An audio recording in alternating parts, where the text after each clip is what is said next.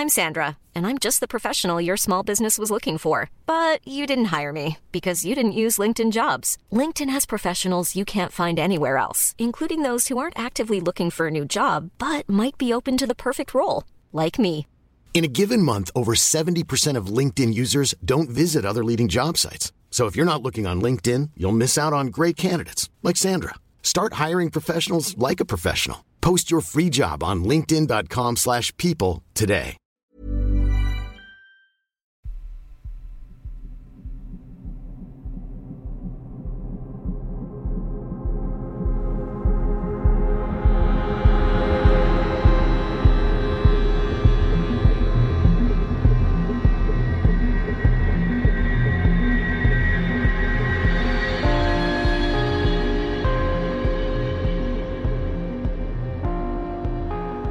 Hello and welcome to mini episode 160 of Real Life Ghost Stories.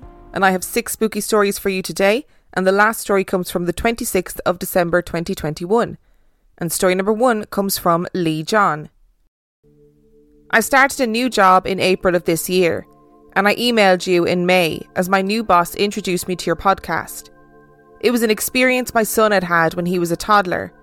He is now 14, and nothing spooky has happened to him since. Or me until this month. I'll start by telling you that my boss has the gift. She does tarot herself after she went to have a tarot reading, and the lady doing the reading said she'd never had someone walk into a room and bring so many people with her. The lady said it was quite overwhelming, and when she said that, you could hear footsteps walking down the corridor and the door shut, as if these people who came with my boss had left. My boss went there alone. Anyway, she's really open and frank about it, to the point where I was being interviewed for the job, she told me the building was haunted and asked if that would be an issue if I was offered the job. I told her it wouldn't be a problem and that I've always wanted to see something for myself and would welcome the experience. I shared the one story I'd had of my son's experience, and she told me a couple of stories, some personal to her and her home and family, but some based in the office where I'd be working. The lights in individual rooms would switch themselves off, and doors would open and close on the second floor. The entire second floor were working from home and those doors were locked. This would be followed by clear footsteps. You could follow the sound from one end of the office upstairs to the other. On several occasions, the alarms have gone off at stupid o'clock in the morning as the motion sensors have triggered, and the report has stated the movement was on our floor in my future office. One evening, my boss and a colleague were the last to leave and lock up. They got as far as the car park, and my boss had to come back in, deactivate the alarms, and search the building. All because my colleague swore blind she watched someone on the second floor move across the windows from one side of the building to the other. A path that would have included a locked door and a wall. I said, I want that. Exactly that. Not a corner of your eye or blink and it's gone trick of the mind, but something I could stare at, follow, and have the time to wonder what the fuck are you? Careful what you wish for. Eight months later, and I have a catalogue of experiences that I'm writing off as explainable, much to my boss's frustration. I walk into the kitchen and flick the lights on, which flick off behind me. Dodgy electrics. Doors slamming shut in the empty office upstairs. Car doors shutting in the car park and echoing into the building. Many other things I won't bore you with. They bored me until one night late November. My boss had left to finish her day from home, and I found myself the only person in the building. It was 5 pm and pitch black outside when I was leaving, and I didn't notice that someone had switched off the foyer lights until I switched off the office lights and I was thrown into darkness. At that point, I realised I had forgotten my hat and walked back to my desk without switching the light on. I reached over to grab my hat and as I intended to turn 180 degrees, I stopped at 90 degrees and looked the length of our office space. Halfway down on the left was a Christmas tree. Yes, in November, don't get me started. And on the right was my colleague's desk. Down the bottom was my boss's desk along the far wall. I don't know what caught my attention, as the desk, the cabinets, the printer, etc., is all in silhouette all I see is black shape on black shape on black shape. But something wasn't right. to the point where I didn't turn to leave, but I kept looking down the office and sidestepped to my left.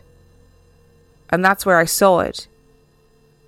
As I moved to the left, something at the other end of the office moved to the right. A dark shape, at least as tall as me, moved. Had it stayed put, it would have been obscured by the Christmas tree. But I took another step left, and it moved again to stay in my line of sight. Another two steps, and it moved with me along the front of my boss's desk. The wall behind my desk had a window on the far right. The blinds were drawn, and they're very dimly lit by moonlight. But as this black mass moved in front of them, its shape became clearly defined, and I can make out a head, shoulders, and my brain bellows Shadow Man! I'm not ashamed to say there's a third option I discovered to fight or flight, and it is fuck that. I was out the door like a shot. I flicked the foyer light on and put my foot against the base of the door as I locked it.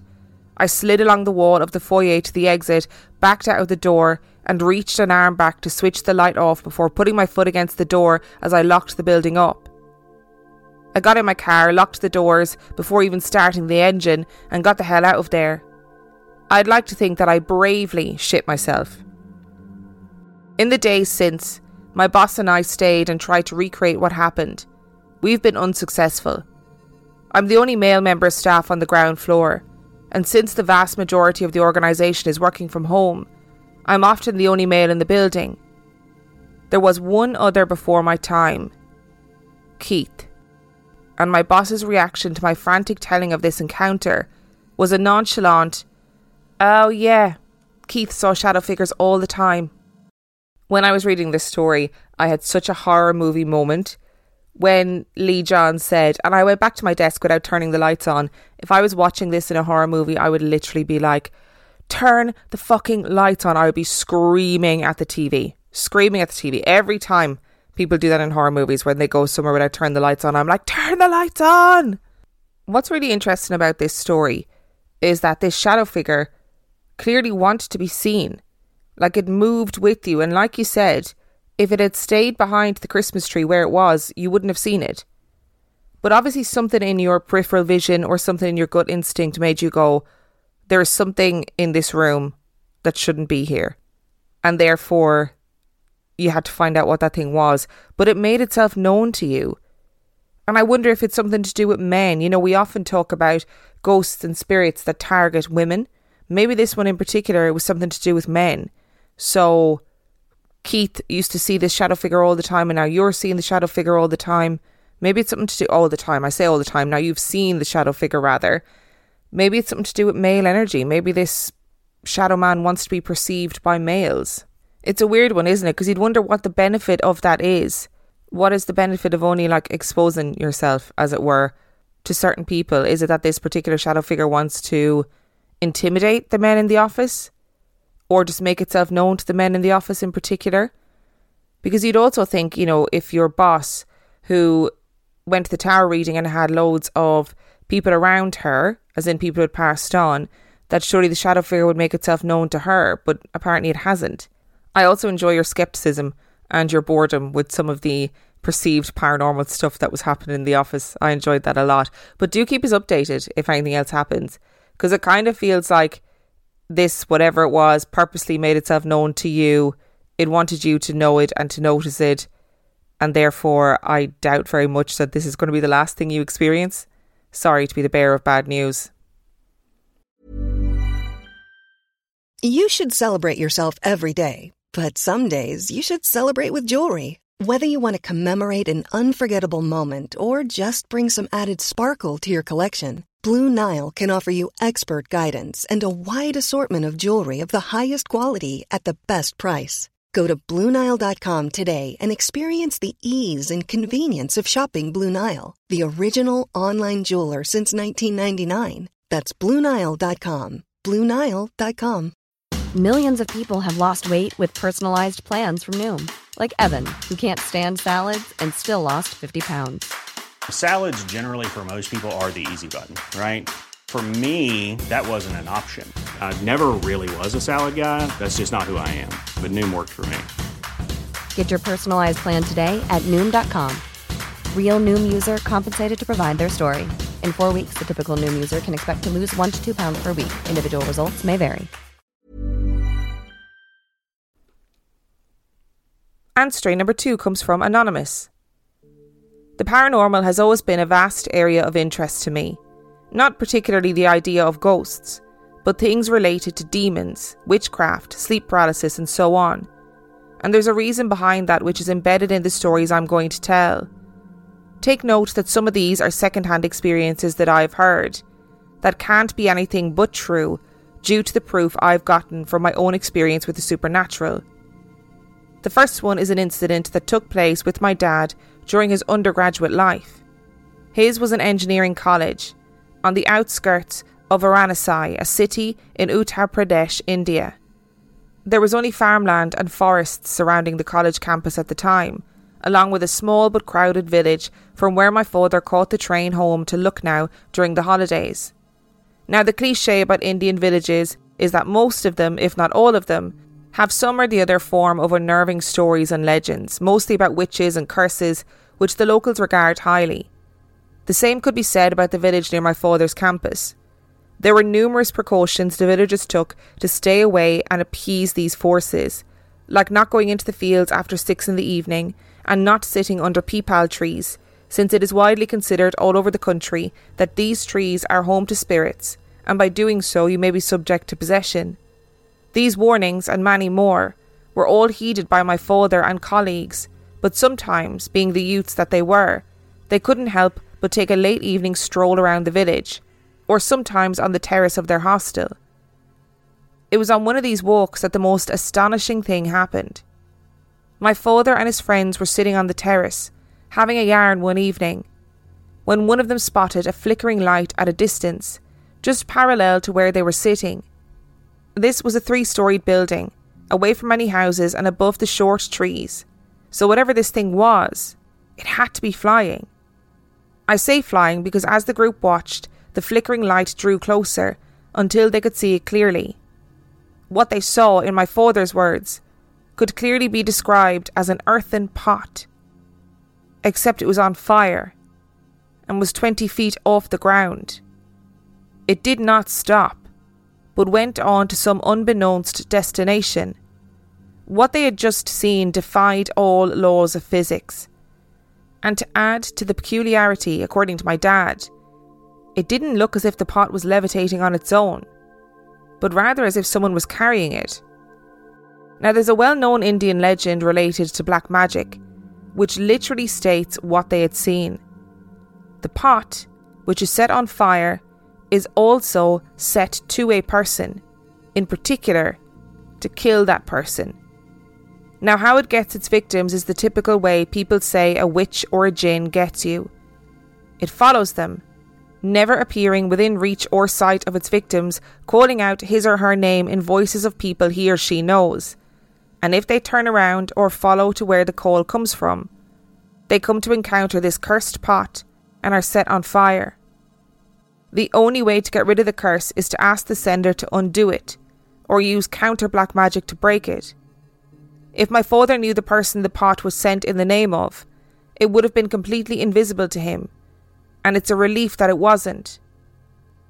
My dad was also subject to sleep paralysis in his youth. He says he saw what he called colourful men. These men glowed in neon colours, and some of them even wore hats. He said they had small black eyes like points made by black marker on paper and kept on calling out his name and beckoning him. My dad passed it off to typical sleep paralysis symptoms, but due to the fact that hat men are so common in your stories, I had to put it in here. This is a personal sleep paralysis experience I had when I was 10, which I find hard to explain. I get this from my father, so I've only ever shared the story with him. I had a usual habit of listening to podcasts when I went to bed, this night wasn't any different. I fell asleep listening to the podcast and woke to the feeling of being picked up. I couldn't move, open my eyes, or even breathe. I couldn't feel what was carrying me, but I definitely wasn't on any solid surface, and I struggled to gain control of my body. As I did so, I felt myself getting carried away, and away from my bed, and with the agony of not being able to breathe, I couldn't think straight as to what direction I was being taken to. Then, as quickly as I was picked up, I was let go of, and it was pure dread, as even in a suffocating state, I knew there wasn't anything to cushion my fall, but there was. As I felt myself falling abruptly on my bed, as if it just broke my fall out of nowhere. This happened every night, and it was mentally taking a toll on me. And just as I was about to hit the breaking point, these nightmares stopped. It was only later on my father told me he had experienced nightmares of this kind, and that it was a spiritual duty of mine to keep these entities away. A duty which I haven't needed to fulfill since then.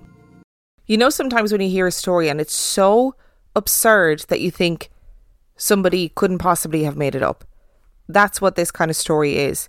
And I love these really niche legends that exist in other countries where it's like, you know, you, you send somebody a curse and it comes after them in the form of a burning pot. I like at some point I need to look up the origins of stories like that, particularly from India, because India has some great folklore and legends and stories of that ilk.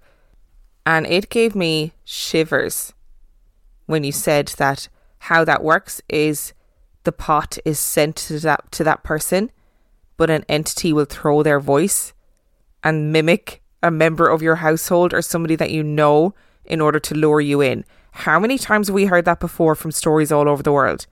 These mimics, these voices that are like pretending to be your mother, father, sister, brother, partner, whoever it is. And then guess what? You follow the voice, and now we found out what happens. You follow the voice, and a big flaming pot sets you on fire. That is more of a reason not to follow the voice, ladies and gentlemen. We've solved the riddle. I can't help but feel like, as well, your sleep paralysis experience sounds like an out of body experience, which I think happens to people a lot at night time, or people kind of learn to control it and stuff. That's what it, it doesn't sound like traditional sleep paralysis to me. It does sound like an out of body experience. And story number three comes from David. My name is David. I'm a train driver in the UK. I've been driving trains for a number of years and have just over a decade of overall railway experience. The story I have is one that still gives me shivers to this day. I booked on for duty at 2:40 a.m. one cold, dark and wet Wednesday morning. As the first driver to book on, I started to get the office ready for the day, turning on the lights, the heaters and sorting out all the paperwork for the day's drivers to pick up. I then walked down to the train siding, torch in hand, and fought my way through the rain to where the train was sat overnight. I opened the cab door and climbed up into it and shut it behind me.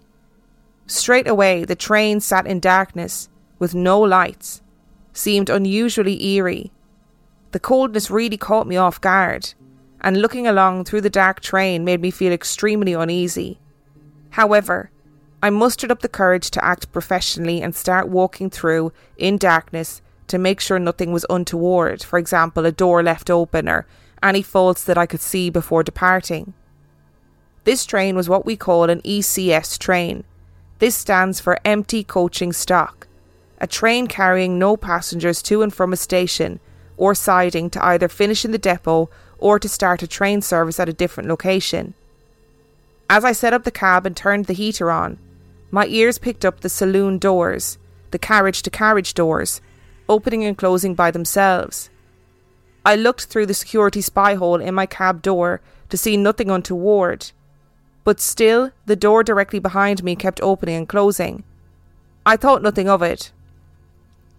Now, having left the siding and settled down for a 40 minute journey alone on a train at night, with it swaying and rocking on the rails, I found myself gliding through the countryside with not a house or light visible for miles, just me and my train.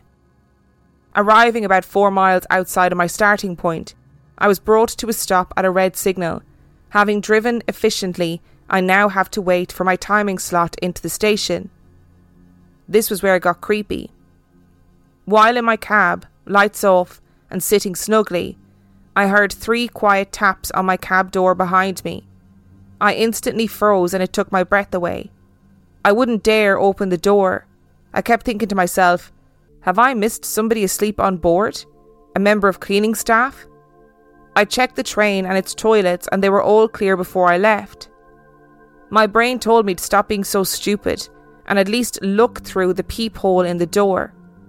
My heart was telling me to ignore it and check once we were in the station with other people around. I decided against good judgment to look. I turned on all the inside lights on the train, hoping it would make me feel less nervous to look through, and pressed my face up against the door and into the glass hole. My heart skipped.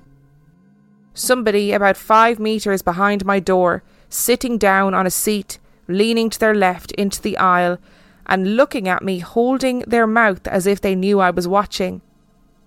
It was then the light started to flicker in my cab. My heart rate could not have been measured off the scale heartbeats. From what I can remember of the four to seven seconds of looking at this man, I could make out that he wasn't well dressed and had a slightly grey look to him. Not to say that he was a poor man, but he did look rather drab and worn. I spun back around in my seat and waited, heart beating out of my chest for that bloody signal to turn green. After investigation on our internal logs, in 2016, it was the same train a man died on from a heart attack while on board. The man still haunts that train, with other drivers reporting the same thing, and with clearing staff going in groups of three to clean the train.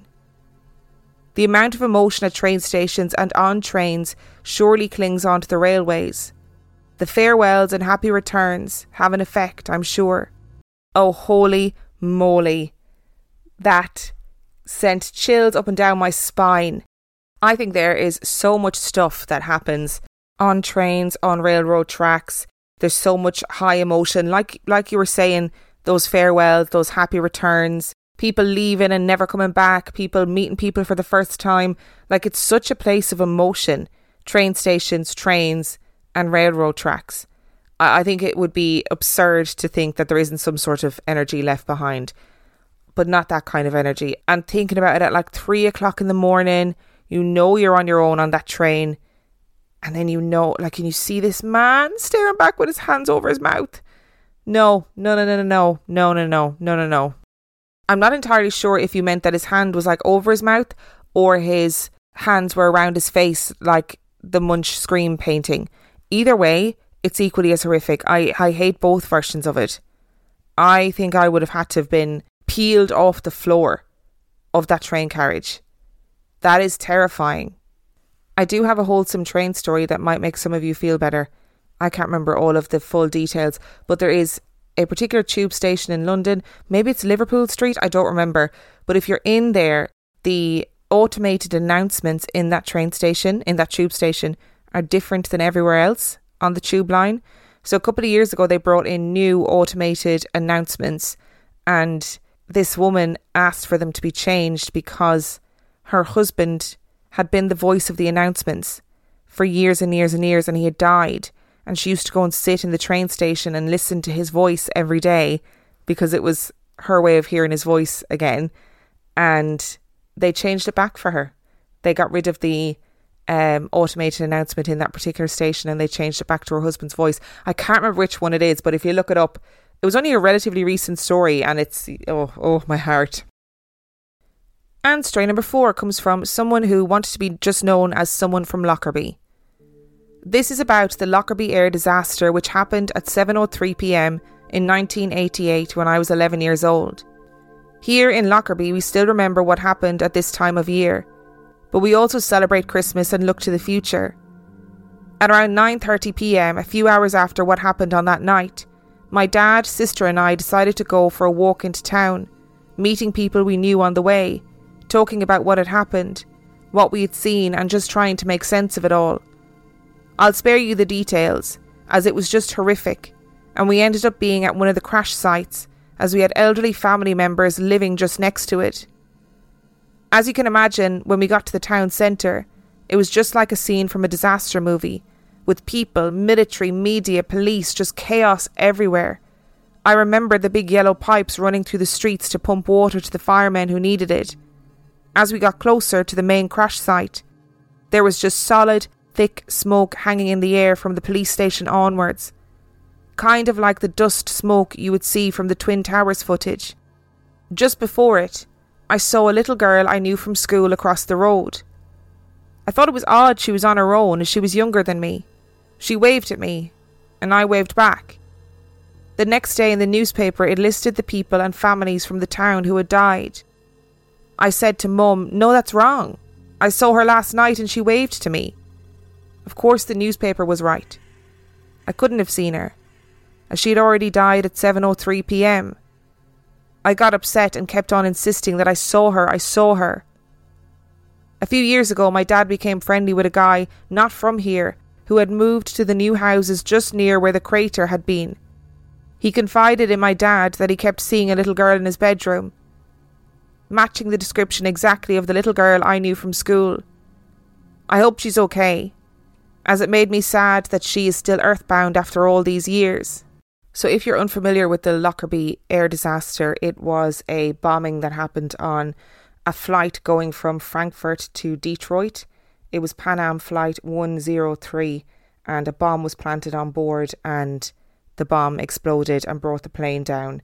And 243 passengers and 16 crew were killed, as well as 11 residents of Lockerbie. I believe, as it stands today, it's still the deadliest terrorist attack that has ever happened in the history of the United Kingdom. And I mean, it's just horrendous. But I'm not going to labour the point. Do feel free to look up what happened if you want to know more information about it. In regards to the little girl, like maybe she's not earthbound. Maybe it's just a an echo of her that the man that your dad was speaking to keeps seeing rather than actually her being stuck there. And maybe you seeing her was her waving goodbye. Oh, which is really, which is really awful. Really, I mean, all of it's awful. I'm trying to figure out a way to make it less awful, but I don't think that's appropriate to her story and to the story itself.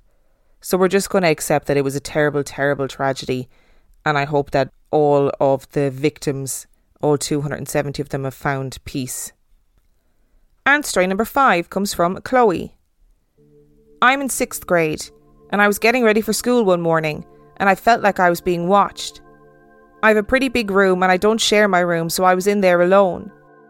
I just decided to brush it off and proceed with my day. I remember running downstairs to get in my car and I was standing in our driveway waiting for my mom and brother to come outside. I was standing at the passenger side when I saw my brother walk around the driver's side to the back of the car.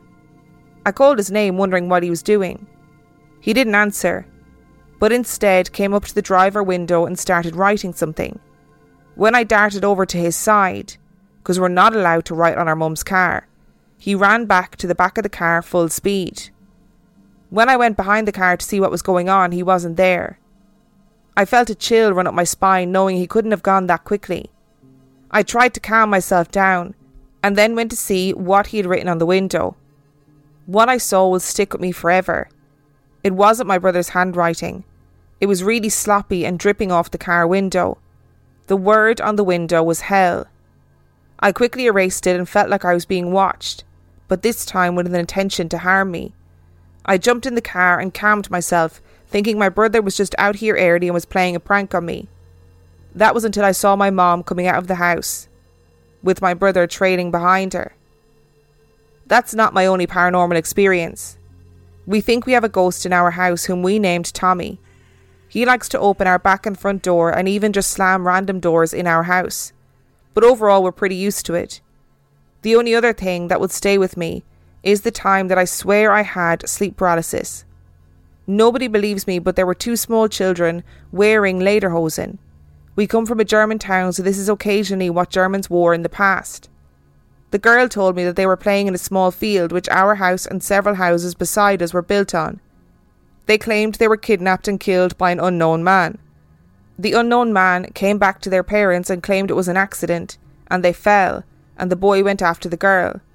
He made it look like an accident, but they want their parents to know what really happened. I never got their names, but their tiny dog that was with them at the time I still see running in circles in the field behind our house sometimes.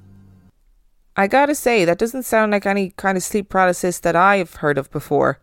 If you were to look at this from the paranormal aspect, maybe they were German children that had settled there many, many, many, many years ago, and that something untoward had happened to them, and maybe that was their way of communicating it, and they wanted to tell their parents, but obviously not in the right time period, not in the right time frame at all.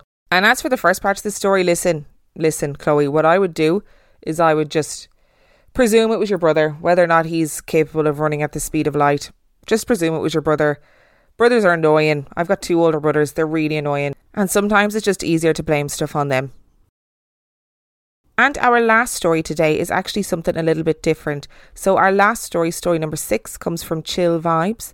And Chill Vibes sent in a voice note rather than a written down story. And this, I think this has only ever happened once before. And I'm totally here for it. So, we are going to listen to Chill Vibes recount their story. Okay, so um, this story is um, related to um a relative or two of my relatives, um, I believe so. And this happened the last year of 2020 or 2019, I can't remember. Um, basically, what happened was my dog Charlotte, who was very old at the time, um, passed away due to uh, either a tumor in her brain or just age. Um, mind you, Charlotte was a very, very big part of our family. And then we also had my father's mother who passed away, um, which unfortunately happened 2017, 2018. Um, and this this was a big cluster of stuff, so it was very scary. So, anyways, um, moving on. When my dog Charlotte passed away, um, she when she passed away, um, it was a very bad day. Obviously, I had to go to school on the day she died and was put down. Couldn't say my last goodbye. But, anyways, other than that, um, I'm gonna try to make this as quick as possible. Um, when I went to bed, uh, mind you, I was very, very paranoid and sad because I, be- I believe, I'm not a skeptic, I believe in spiritual stuff. I'm big, big person on that. Um, I get paranoid very easily. So, I'm, I went to sleep mind you, that was the day that my dog died. Um, and I kid you not, I, I, I must have pissed the bed or something because I, I, when I woke up, I was sweating. So I had a nightmare, and this, this is gonna be terrifying to hear, but I'll also sorry for the audio in the background, but, um, I had a nightmare that my dog, my dead dog, was standing on her hind legs, looking as if a like she was a werewolf, like one of those humanoid werewolves, with red eyes, just staring at me. I woke up, and I know this sounds weird. I woke up sweaty, went back to bed because obviously it was like 2 a.m. and I had school. And, uh, I had an out of body experience. I was out of my bed and I saw my dad's mom and my dead dog. My dead dog was, um, I, I would send photos, but I'm not sure if I can do that. Um, my dead dog uh, was sitting outside of my doorway, um, sitting down um, and my dad's mother was standing and she was smiling. Um, and then I woke up and when I went to sleep, mind you, my door was closed. I woke up to my door open, which scared me because mind you, where I live, it's not haunted. It's it's never been built on like anything. Um, so but yeah, that's that's basically what happened. And then I think later this year, I had another dream, and this scared me very badly. Um, I saw Charlotte on the stairway, which, mind you, I live in a townhomes. So Charlotte was on the stairway, and I kid you not, she was running up the stairway. Thinking about this makes me almost cry. she was running up to the stairway really fast with her head upside down. And this is probably gonna give me nightmares, but um, I woke. I I don't I don't know if that was a dream or not because I couldn't remember anything after that. But uh, yeah, um, that happened. I still live in the same apartment because um, obviously where I live there's no houses, but um, yeah.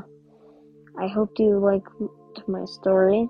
Um, also, I just want to say if this does get put on one of the episodes, I would like to say that for anyone who's listening or is new to the podcast, you should definitely listen to more of it because this stuff is addicting and I can't stop listening to it because it is just a different type of vibe that I can chill to. So, yeah. Anyways, thank you for listening to my story. Um, I'm definitely gonna be listening more of your podcasts. Anyways, goodbye. I love when people send in voice notes. I just think it is the sweetest thing in the world. I'm a big fan of a voice note. It's kind of a running joke in my friendship group that you can't ever get a text back from me. I just voice note instead. Big fan. I kind of have this weird feeling that this is very similar to the voice note that I played previously, or it's the same but I think that might just be because they're both voice notes. But I can't find the original episode where I played a voice note. Like there's 428 episodes. Sometimes it's like trying to find a needle in a haystack, trying to figure out what episode is what. But if it is the same story, I apologize greatly. I don't think it is, but I also can't shake that feeling that it might be the same story and I might just have gotten mixed up with my emails. Although I don't think I did. I do like I like you guys know I do all these stories chronologically. Well, anyway, that story was terrifying there's something about having a somebody you love, like a loved one or a pet, come back to you in a non-positive way that I think is more terrifying than anything else. To be perfectly frank, like that's really scary because it, when you think about the stories we have about loved ones, nine times out of ten, it's like they came back and told me everything was going to be okay, or I heard their pitter patter of their paws. This is the dog coming up the stairs with its head upside down. That's scary as that is so scary.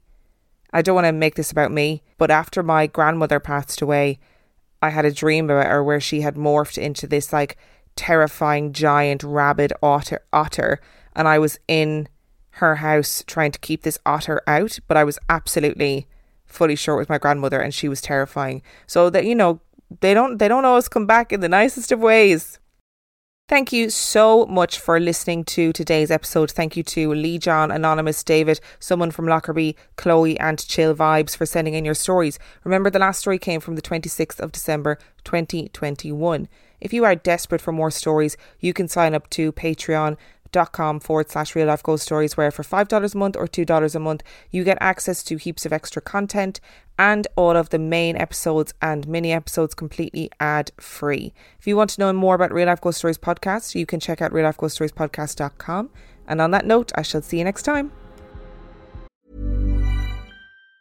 Hi, I'm Daniel, founder of Pretty Litter. Did you know cats tend to hide symptoms of sickness and pain? I learned this the hard way after losing my cat, Gingy. So I created Pretty Litter, a health monitoring litter that helps detect early signs of illness by changing colors, saving you money and potentially your cat's life. Pretty Litter is veterinarian developed, and it's the easiest way to keep tabs on your fur baby's health right at home. Go to prettylitter.com and use code ACAST for 20% off your first order and a free cat toy. Terms and conditions apply. See site for details.